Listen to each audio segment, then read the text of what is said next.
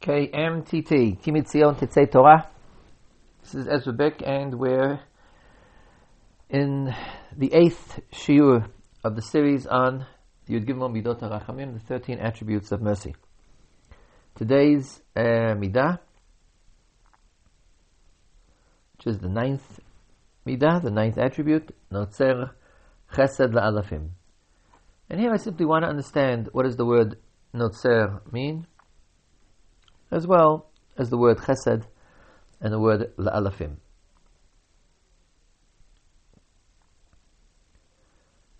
Rashi says on this pasuk, notzer chesed, Rashi adds, shahadam asa lefanav. Rashi assumes you know what the word notzer means. The simple explanation of the word notzer is to, to keep, lishmor, or to preserve. So Notzer Chesed, Rashi says, which Chesed? Chesed Shahadam Asalefanav. The Chesed which a man, man has done before him, before God. In other words, Rashi is trying to tell you that the word Chesed here is not God's Chesed. The entire attribute is an attribute of Chesed. But what is the attribute of Chesed? That God keeps, preserves the Chesed which man does before him. Now, the usual explanation, I think, or the simple explanation, is that this is what we also call Schut Avot, the merit of the fathers. Some point in the past, our forefathers or someone else has done an act of chesed or other mitzvah, and God uh, remembers and continues to to pay, continues to give reward to his children. La'alafim, for many generations. That's what the Sforno says in this pasuk. He says, "What is notza chesed lalafim? Shomer schut avot b'shvil benim." And then it's more or less what we say in davening. In Shemon Esrei, zocher chastei avot. He remembers the chesed of the forefathers, and therefore he will bring the redeemer to their children's children. However, I, I think we should pay attention to the word notzer. There's a basic difference between Zocher, Zocher Chaste Avot, remembering, and Shomer or Notzer, preserving.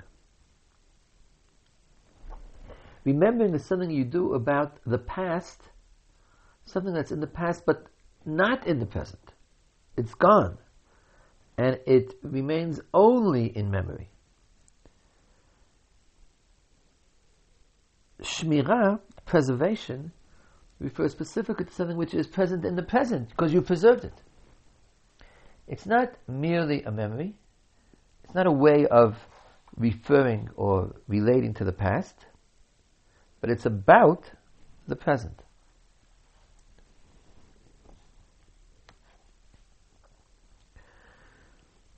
I should also point out that the word uh, chesed here requires some bit of an explanation. Since, after all, if we're talking about simply schut avot, the merit of the fathers, then why only the mitzvot which could be called chesed?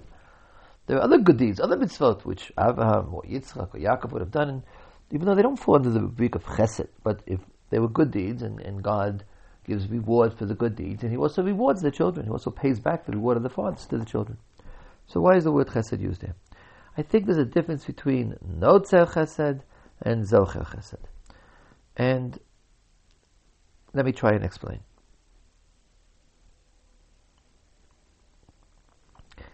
The idea of Zocher Chesed, I think, or the idea of Schut Avot in general, we say, God remembers Schut Avot for us. I think it's parallel to the notion which appears in the end of the pasuk on which you Midot based, Poked Avon Avot. God also uh, will impose, He will remember. Poked means the same as Zocher. He will remember the sins of the fathers to the children.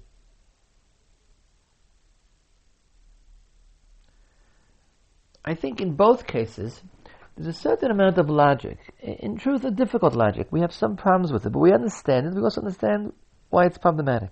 There's a certain logic that says that if God owes, meaning a person has done something worthy of merit, worthy of reward, not just God, let's say by us as well. If someone has done a service to, to, to society, or to me personally, and in his lifetime I didn't, I didn't really discharge the debt I have. So then I discharge it to the children. The other hand, it's a little bit problematic because you feel, why should this person, this child who is not deserving on his own, why should he get better treatment than somebody else? I think because there is some tension involved in this, moral tension involved in this principle, so Chazal's answer to this question was to say, Machzikim ma'asei avotehem. The Chazal say we have one pasuk that says, uh, Poked avon avot.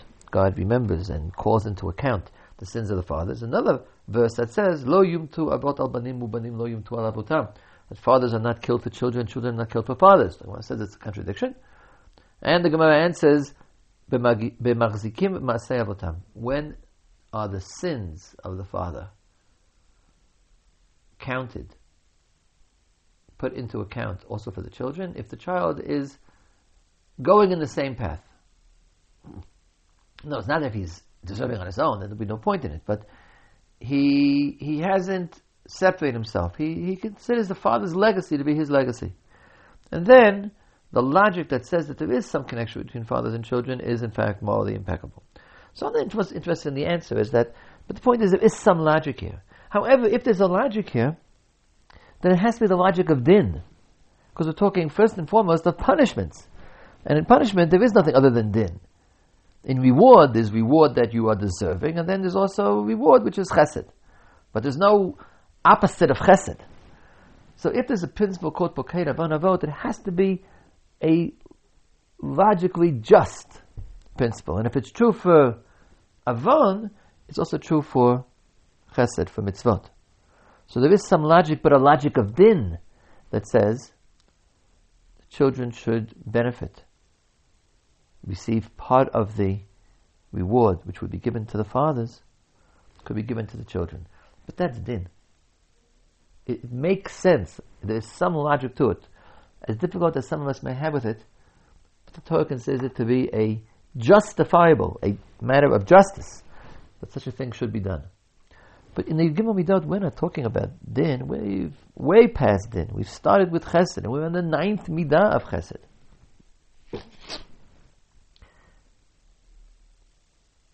And that means we're not talking about this principle that says that children share in the reward and punishment of their fathers, Kishim when they are Machzikim Avotam, when they are following in the footsteps of their fathers.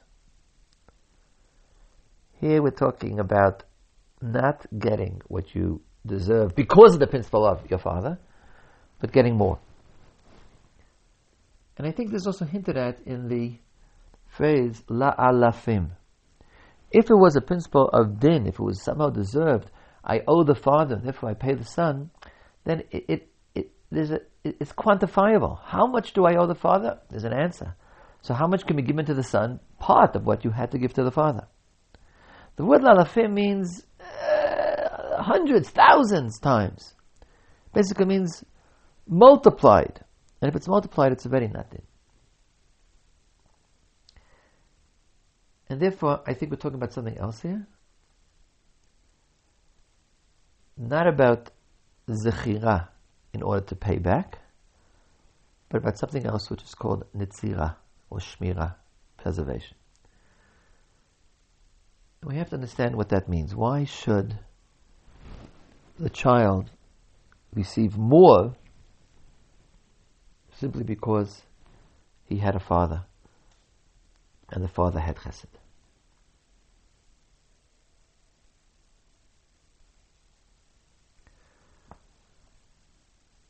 I'm going to try to explain what I basically think I understand, but I know I'm going to have trouble putting it into words. And therefore, I'd like to ask you to make a special effort, because I think you understand it also, but you have to make an effort to, to let my words help you explain it to yourselves because I know I'm not going to do a good job now. If a person does something good, he he deserves a reward. Deserves a reward from God. If God doesn't reward him right away, he'll pay the reward a year from now. How does the reward, what justifies, or what's the cause of the reward coming a year from now? The answer is memory, remembrance. The deed is done and finished. But if God hasn't paid you today, then He'll pay you tomorrow. Why? Because He remembers. He remembers that He owes you. Okay, that's the that's reward and punishment. That's gemul. That's paying off for good deeds and bad deeds.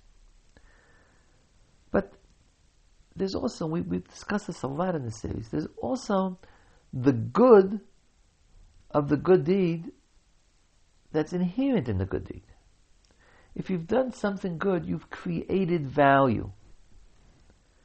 And here the question, which I wish to consider, which is bothering me, which I want to bother you, is what happened to that value? When you've done something of value, metaphysical value, you've added something to the world. But when you finish the action, where is that value? Where does it go? It's gone. I think we feel this, and the truth is that it's it's more uh, it's more more associated with, with old age. People older look backwards. People younger tend to look forwards. But I, I do remember even when I was young, I read a poem by a French medieval poet, Ronsard, and there's one line which stuck in my head. If it stuck in my head, apparently it, it resonated. It's the only thing I remember from this entire, from all those readings. So I think I remember from the whole course in, in French literature. And the line was, Où est les neiges d'antan? Where are the snows of yesteryear? You had a minute, you had a moment, a year ago on Yom Kippur, you you, you, felt the value, a closest to God. Six months ago, you helped someone who needed help. There was something valuable there. You know, you felt it. You held it in your hands. Where is it? Where is it gone? Is it really gone? We produce things of value and then they disappear. Now let me explain metaphysically my explanation for what this feeling, which I think all of us can feel, let me explain to you what I think is really happening here. If I build something, when I finish building, it exists. The truth is, even that doesn't exist very long. Things eventually will pass away. But still, if you if you did something, it could it could it could have some sort of permanence. But one of the points, the main point I think I've made in the last few shiurim, is that the value of what man does in the world is not in what he's produced, but in his producing it. Not in the level which you have reached, but in the fact that you have increased, that you've moved, that you've transcended, that you've come closer to God, that you've perfected. Not that you've become perfect, but that you've perfected. You're in the act of perfection, the process of perfection that you're undergoing. The thing that you've produced, let's say you give tzedakah to an ani, to a poor person. So the truth is, who knows if he has it a week later? Let's say he does have it. So that good that he has the money is not an infinite good. It, it's it's in the world, in God's world of infinite good, that doesn't add anything at all. You become a better person, but how good are you? It doesn't add. It's not a true value in the eyes of God that you are now a good person. The true value, the thing that was really in God's interest, for which the world was created, was not the level you've reached, but the fact that you've moved at all. And I'm going to add a phrase now to, I think, explain that. God is perfection. But man who is transcending his imperfections is perfecting. He's in the process of perfecting. And the process, even though the starting point and the finishing point are both less, infinitely less than perfection, and therefore add nothing. But the movement, not stage number 10 or stage number 20, but the movement from 10 to 20, the plus 10 points, from 10 to 20, is itself a form of perfection. It's the active movement process form of perfection we call perfecting. And that is something which is valuable in God's eyes. Because it's perfection that's not found in perfection. But if that is true, then it's totally dependent on the moment. It's possible that what I produce will endure, but my movement never endures. It's only exists. The, the, every step I take immediately disappears. It's only the, the, the, second. It's not even a second. It's, it's the, the process from going from one to two. When you get to two, that process is gone. When you get to three, the process of getting to two is gone. It's totally time dependent and therefore totally ethereal. It disappears, it vanishes like dust as you move, and surely it vanishes if you pause. So even, and I think there's a, there, there, there is a great deal of truth in saying that everything we do leaves an impression on our own souls. Okay, I, I, I can, I can see that. that. That's really true. So if you've transcended yourself, if you've perfected yourself, if you've moved closer to God, those experiences have, have an effect on your personality. Even so, when you're dead, they're gone. So the actions of your father have not left an impression on you. But even if it's true, I still think that the true value is not the impression this has left, but the act of movement itself, the act of ascent itself. Ubikashta umatzata, looking for God, man in search of God. That was the value of this world. And that disappears as it's produced. The Ibn Ezra has a famous one-liner, Ha'avar ayin, va'atid adayin, v'ha'hoveh keheref ayin. The past, it doesn't rhyme in English, the past is gone, and the future is not yet, and the present is just an instant. Where are the snows of yesteryear? Where is the value? God created the world for value. I produce value and then it's gone? Is that really what happens? I think the answer to that question is logically it disappears. Bedin, it disappears. But in chesed it doesn't. And the name of the chesed which preserves the value of my time dependent movement is notzer chesed la'alafim. God preserves, He keeps, he watches over. He guards the chesed for thousands of generations. Rashi said, I quoted in the beginning, Notzer chesed shadam oseh lifanav. God preserves the chesed that a man does before him. What does it mean before him? The man does. Why? Why is the chesed done before him, before God? I think Rashi is saying God preserves the chesed that is done before God, meaning it's it's given to God, it's presented to God. It's like it's like a sacrifice, like a like a offering. God preserves the chesed which is placed before Him, because the chesed we do is done in the eyes of God, and if we are transitory, God is eternity.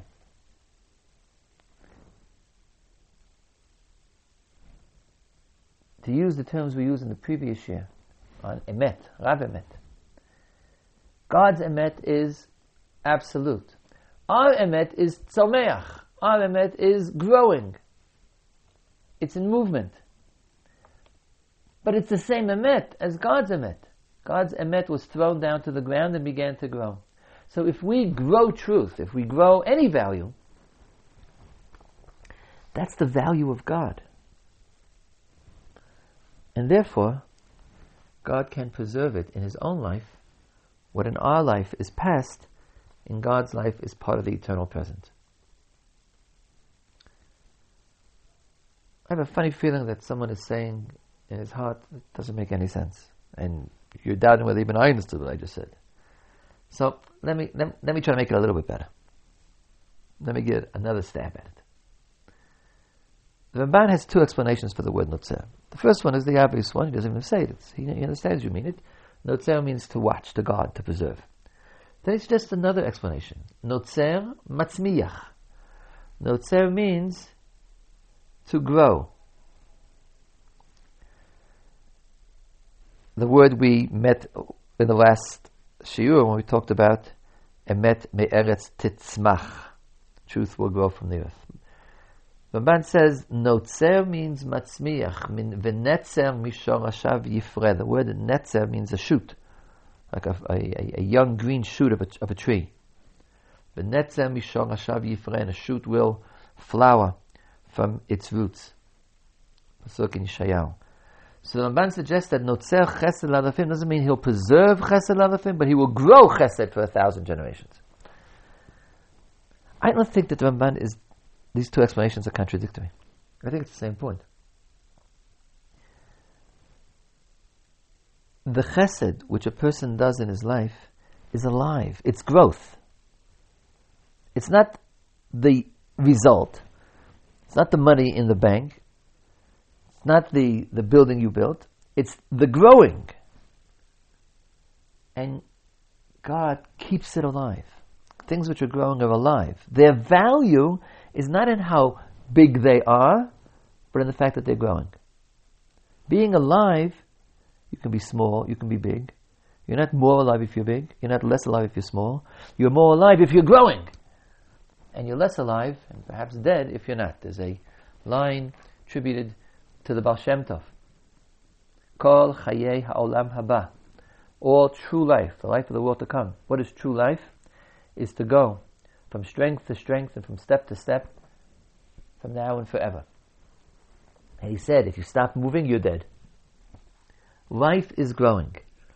As the man says, no chesed, God grows chesed for a thousand generations. He keeps the chesed alive, but as long as the chesed is kept alive, then its value exists. Now, how is that done? I think that's done by the previous point, by the previous explanation. It's the same explanation, just a different. Ex- it's a different literal explanation. God preserves the chesed.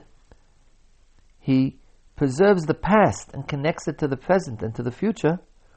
And therefore, we see the process. In any given instant, you are merely what you are. But if I can see how you're going from yesterday to today and from today to tomorrow, then I see the growth. Then the growth exists.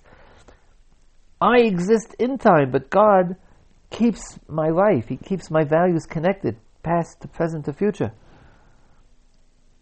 And therefore, aside from what I've done what I haven't done, my merits and my demerits, but I'm growing. I'm in the process of growing. I'm connected to the process of growing. So God preserves the past and thereby turns my life and my connection to my forefathers' lives into growth. Azu shomer chesed, he preserves chesed, who matzmiya chesed, he grows the chesed. This is true in my private life, but I think it's true in our national lives as well. To the extent that I, standing on the shoulders of, of giants, continuing the historical process which began with Abraham Avinu, I add one millimeter of growth to the height of these giants, then I'm now part of that enormous process. That's a better process than being just adding a millimeter to my own height. Here you have something which began 3,000 years ago, a world which was dead, which had no connection to God. Abraham Avinu began it, Yitzchak, Yaakov, generation after generation, and you, you're part of that same process. The chesed, you're, you're building the same thing. It's alive. And if it's alive and you're part of it, then you have the value in God's eyes of that process. How much value is that? So here I think we come to the reason why this is substantially different than the previous midot. Till now, and you might notice that we've started a new pasuk in the Torah. Rav Emet was the end of the pasuk, and Notzach is the beginning new pasuk. All the previous midot were God ways. You have some merits, some sins, some demerits. So we try to get the merits to outweigh the demerits. And if it doesn't work in the first try, by simple arithmetic, so God has some chesed arithmetics, whereby whatever merits you have, whatever mitzvot you've done, can swing all of you to the good side. In Notza Cheslafim, God isn't weighing anymore your merits and demerits. Apparently, your demerits are so great, they'll just outweigh any merits you have, no matter what tricks we do from the previous midot. But Notza Cheslafim doesn't look at what you've done. That's the process of paying you back for what you've done and paying you for the good things you've done. But now, I'm looking not at what you've done, but where you're going. And where you're going doesn't have the, the, the, the set value. One mitzvah is worth 10 points, 10 payment points. One aveira is worth 10 points, 10 demerit points. Where you're going is the value of infinity. It's the value of perfecting perfection. It's really the only real value there is. The only real value there is is God. There are no other values. We are monotheists. Hashem Elokeinu Hashem Echad. We have no other value other than God. And if it's finite, it's not God. But the values in our life aren't finite because they're a form of perfection. Because they're alive, because they're moving. Not who you are. Who you are is not a, is not a value. You're a good person. Not good enough. Tomorrow you'll be a better person. Still not good enough. But between today and tomorrow, you will move one inch closer to God. You're still infinitely far. But moving is perfecting. And perfecting is perfection in a time based world. It's a value. It's not more than perfection, it's different. But it has the value of perfection. And that can save you. Even if you, when I weigh you, you are found wanting. You must be punished. And all the midot aches we had before didn't help. But if we put ourselves into the framework not of what I've done, what I'm carrying in my hands now, but the chesed that I've done, the chesed that my father's done, which is connected to me, I am part of this process and I am continuing the movement. And then they say something, even if you're not continuing the movement, you've taken a rest. But if it's only a rest, a larger perspective says, I'm still on the journey. Sometimes in a journey, you get tired, you stop. Doesn't mean the journey's over. If the perspective is wide enough, from Avraham Avinu, Ad Biata Goel, you're in the middle, you're continuing that journey, even if now you unfortunately have stopped moving, but you're still committed to continuing, then you have the value of moving, of climbing, of transcending, and that value can outweigh the, the negative value, the demerits that you've accumulated. This is a midat chesed. And that's what I think it means, alafim. Rashi says in the Torah that alafim means 2,000. Elif is a thousand, alafim, the plural, is 2,000. It's based on a Gemara that compares alafim to shlishim v'vayim, to three or four generations, and says that it means 2,000 generations.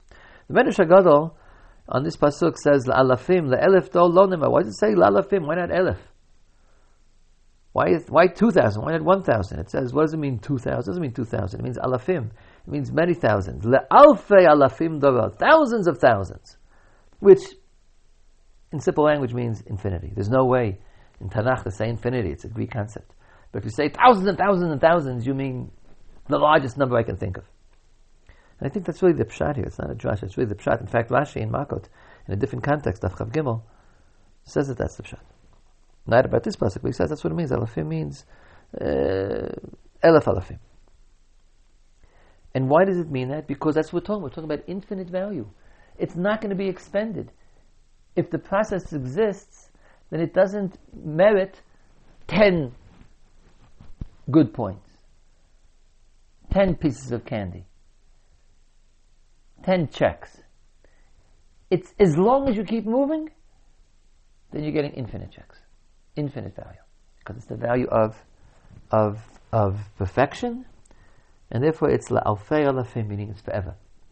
It's a, it's a, it's it's it's multiplied by by thousands and thousands and thousands and thousands, it's multiplied by infinity. And that's why the word that's used here is chesed and not just mitzvot, because that's what chesed means. Chesed means the outpouring, the multiplication, the giving. Gvura is withdrawal.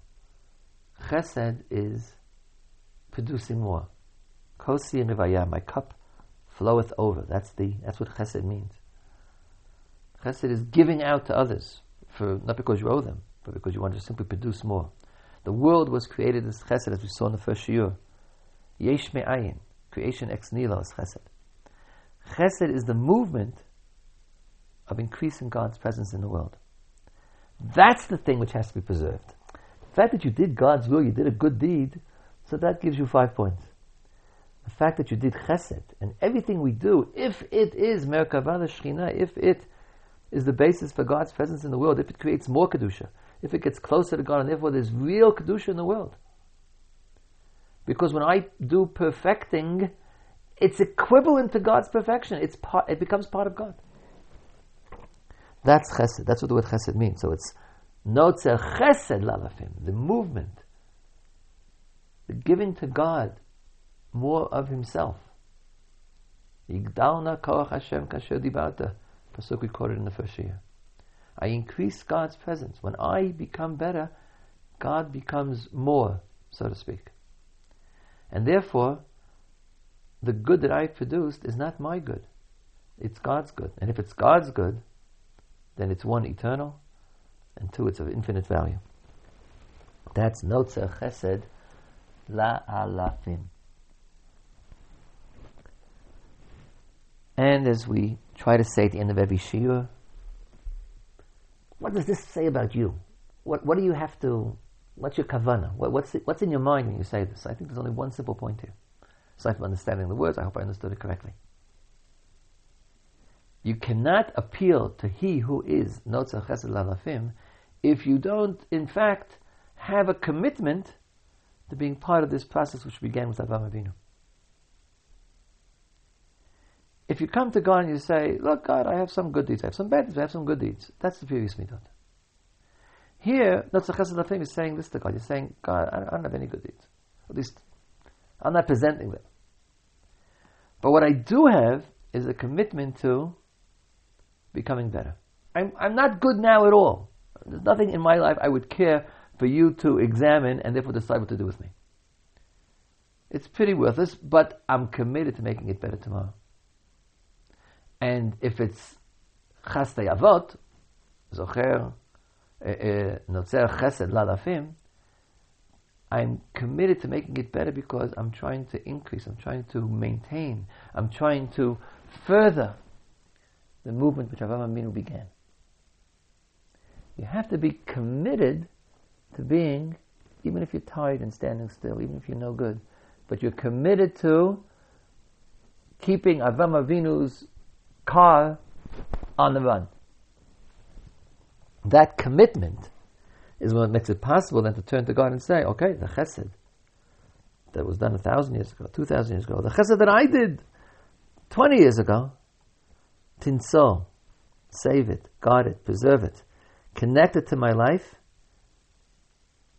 connect it to my future, and view me in the prism of process, infinite value, and not in the scale of good deeds against bad deeds. My situation might be bad, but it's getting better. And if it's getting better, then it's part of the great movement which we call Yiddishkeit, began by Avraham Avinu and stretching out over the generations. I want to take this opportunity, if you've heard this in time, when it was first put on, put up, it's before Rosh Hashanah. In any event, I'm speaking before Rosh Hashanah. I want to wish you all ktiva v'chatima tova l'alter l'chaim tovim u'l'shalom. To each one of you, a good year, and to Klal Yisrael, Shnat Chaim, Shnat Osher, Shnat Shalom, Shnat Geula. We have two more midot. We'll be back next week, the week of Aseret Yemei Tshuva. First, Nosei Avon, Vafesha Vechata'a, and then Menakeh. As it turns out, midot which are closer connected to Yom Kippur than the previous midot, and therefore, in yirtzeh Hashem, there'll be two more broadcasts next week, and we'll finish before Yom Kippur. Shana Tova B'chol tov.